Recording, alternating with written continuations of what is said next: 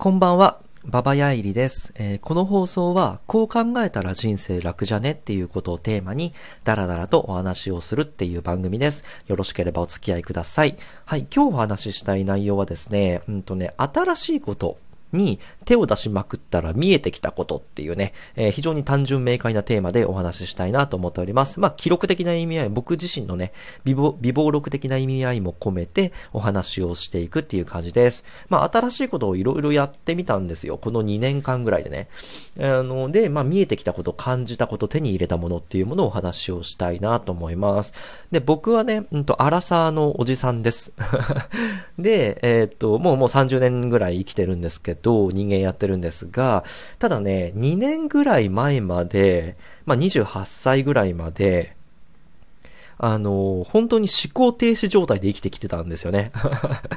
だから本当約28年間ぐらいマジで何も考えずに、ただ息をして飯を食って寝ていたっていうね、その生活をずっとしてきましたね。で、考えなしに生きてきた結果、まあ20代のほぼ10年間、ほぼ全てを、まあブラック企業のために捧げてしまうっていうね、取り返しのつかない失態をね、あの、犯してしまったっていうのが僕の今のところの人生です。で、あの、まあ最終的に僕は心と体を病んで、えっ、と、仕事を辞める羽目になったっていうところなんですけど、あの、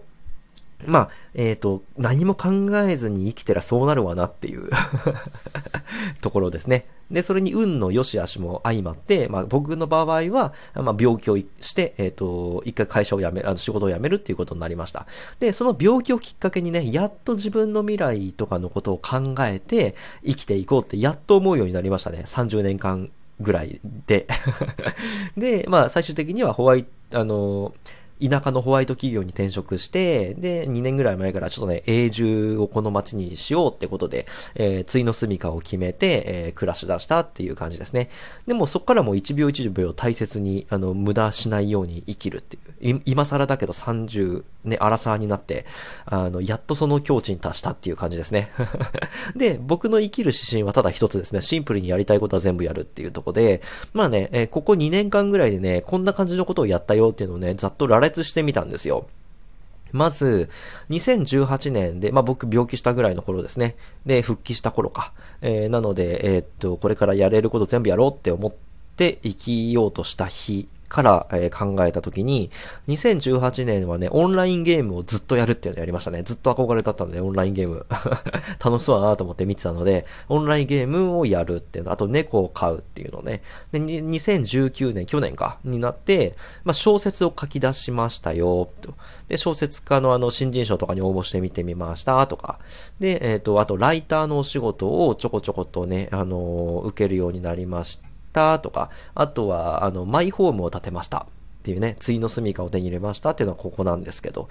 で、2020年今年ね、で、ブログをやり始めてみてます。で、こういうふうにレネットラジオをやり始めてます。あとね、絵を描き出しましたね。えっ、と、先、先月、先月？ゴールデンウィークぐらいから。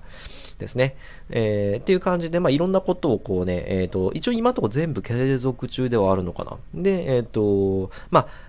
一応ね、僕は朝、あ起きて、えー仕事に行き、帰宅するのがだだいたい夜の6時ぐらい。めちゃくちゃホワイトですよね。日が、あもうね、あの、まだこう、なんちゅうの、沈む前に帰ってこれるっていうね、最高ですね。で、そっから寝るまでのだいたい4時間ぐらい。で、えっ、と、家事とか、ご飯食べたり、お風呂入ったりとかってやって、まあ、えっ、と、余暇時間が3時間ぐらいだと思うんですけど、だいたい3時間ぐらいすべてをやりたいことに全投入すると、費やすっていう時間を、あ生活を送ってます。で、その結果見えてきたことっていうのはいくつかあって、えー大きく分けて4つかな。それが今日お話ししたい内容でごめんなさい。前振りがめちゃくちゃ長くなって申し訳なかったんですけど。で、1個目がね、うんとね、持久力がつく。ついたって話ですね。で、僕はあの、気力と体力と集中力っていうのがね、皆無の人間だったので、まあ、高校、大学はね、全部推薦入学したんですよね。もう受験勉強無理だと思っていたので。で、加えて、あの、受験勉強すらしたことないし、えー、あよくサボるんですよ。で、僕、サラリーマンなんだけど、速攻サボるんですよね。で、あの、8時間の就業時間のうち2、3時間はサボってますね。で、そんな感じの僕が帰宅後に、で、さらに2、3時間、あの、自分の作業に没頭するっていうね。まあ、絵を描いたり、文章を書いたり、ラジオを撮ったりするんですけど、えーその2、3時間はね、ぶっ続けでね、ぶっ通しなんですよ。で、あの、ずっと集中してるってことができているので、えーっとね、大体その2、3時間ずっとやるって、僕の感覚だとハードル高いことだと思うんですよね。それがやれるようになったっていうことで、まあ、毎日やるって持久力をつけるっていう意味ではめちゃくちゃあの役に立ったんだなっていうふうに実感している昨今でございます。で、2番目、夢中になれるものが多いほど幸福度幸福度が上がったなっていうとこですね。で、これ別になんか、私幸せですってマウントを取るつもりは全くなくて、あの、事実として、えー、夢中になれることが多ければ多いほど、一日がしょ、一日がね、速攻で終わっちゃうんですよね。今日カミカミですね。ごめんなさい。で、言い換えればね、えっ、ー、と、まあ、一日が速攻で終わるっていうのは、毎日が充実しているっていうのと大体同じ意味だと思います。で、気づいたことが、夢中になれる趣味が、まあ、仕事でもいいんですけど、そういうものが多ければ多いほど、まあ、気持ちよくね、その日一日が終われるんですですよね。あの、ベッドに入った時に今日も一日いろんなことをやれたな、集中して、あの、がっつりそこにね、あの、自分の精神あの、気力と体力と集中力を投下できたなっていうことで、あ、楽しかったってことで、えー、気持ちよく眠れるんですよね。で、ひいては、あの、人生全体の幸福度が上がるっていうのが今ね、やっと実感しているので、すごくいいなと思います。夢中になれるものを一つでも多くっていうとこですね。で、三つ目。新しいことにね、手を出しまくると、さらに新しいことをしたくなるっていう現象が起きるっていうのが三つ目ですね。これ奇妙なことなんですけど、無趣味な時期よりも、今の多趣味な時期の方が、新しいことへの好奇心が強くなってるんですよね。多分、いろんなことに手を出してきた経験っていうのが、まあ、新しい活動を始めるハードルっていうのを低くね、してるんだと思うんですよね。これ僕の体感なので、みんながみんなそうじゃないかもしれないんですけど、で、あの、まあ、何かね、新しいことを始めるときって、まあ、拒否反応がない方がいいじゃないですか。もうさっさと手が動くってね。で、楽しいとかつまんねえとかってやってるのが一番気持ち的には楽だと思うし、得すると思うので、新しい活動を始めるハードルっていうのが低く感じるようになる。新しいことをいっぱいやってるとっていうところがあるので、えー、ぜひぜひ試してみてください。で、最後4つ目。うんとね、健康大事っていうね 超絶根本的な部分に最後落ち着くんですけど、僕ね、万年、えー、腰痛肩こり持ちなんですよ。で、多分仕事も趣味もね、どっちもデスクワーク系が多いからなんですけどね。で、えっ、ー、と、なんだかんだ言って体が資本ってね、ばあちゃんが言ってたけど、本当だなって思いますね。えっと、腰が痛いと本当何もできないんですよね。あの、椅子に座れないんで。っていうの、腰痛っていうね、あの、すげえ天敵。あとね、えー、睡眠不足ですね。で、人はね、寝ないと生きていけない生き物って、まあ、それは理屈上ね、あの、教科書のお勉強上分かっているのは分かってんだけど、自分をめちゃくちゃ追い込んでみて初めてそれを実感するっていうのをやりましたね。で、あの、やっぱ寝て、寝てないとダメっすね。あの、喋れないし、頭動かないし、手動かないし、体動かないし、うん。で、寝ないとね、1日徹夜すると3日ぐらい損しますね。もうずっとこうなんかグロッキーみたいになっちゃうんで。ほんと無駄。あの、睡眠削って頑張るのは無駄だと思いますね。はい。あの、考え、あの、寝ずに考えてきましたっていう感じでね、なんか言う人いますけど、寝ろよっていう話ですね。寝た方が多分パフォーマンス高いです。はい。っていうところで、で、このあの、うんと、体が資本、えー、健康第一っていうとこ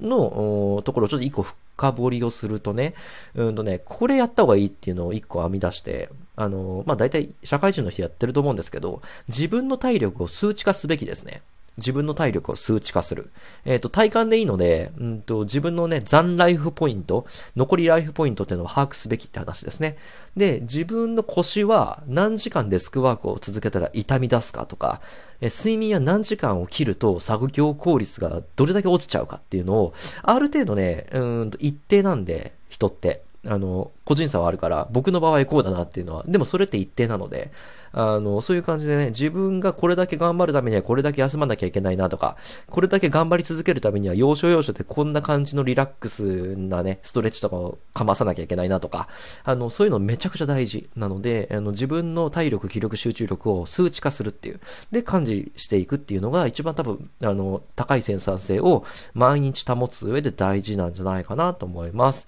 はい。という感じで、今日は、えっ、ー、と、まあ、微暴録的にではございますが、えー、新しいことに手を出しまくった僕が見えてきたこと、4つ、えっ、ー、と、お話しさせていただきました。1個目が、持久力って大事。で、あの、やってりゃ持久力勝手につくって話。2個目が、えっ、と、夢中になれるものが多ければ多いほど、あの、幸福度が上がるって話。で、三つ目、えっと、新しいことに手を出しまくってると、さらに新しいことがしたくなるって話。で、四つ目が健康管理。えっ、と、体力、気力、集中力は、あの、数値化して管理しようって話をさせていただきました。はい。こんな感じで、えっ、ー、と、僕の放送はですね、こういうふうにあの考えたら、こういうふうに過ごしたら、えー、人生ちょっとは楽になるかなっていうね、えー、情報を発信していければなと思っております。っていうかまあ大体僕が、僕の人生において起きたことっていうのを 人生楽な方向に、えっ、と、教訓としてまとめる、整えるとこんな感じかなっていうことをお話しさせていただいております。ツイッターとかブログとかでもね、同じような、え情報を発信しておりますので、えよろしければ合わせて見ていただければなと思っております。はい。えっ、ー、と、一応まだ毎日更新を続けられているので、また明日やる、やります。うんと、また明日お会いしましょう。末永くお付き合いいただければ幸いです。じゃあ、またね。バイバイ。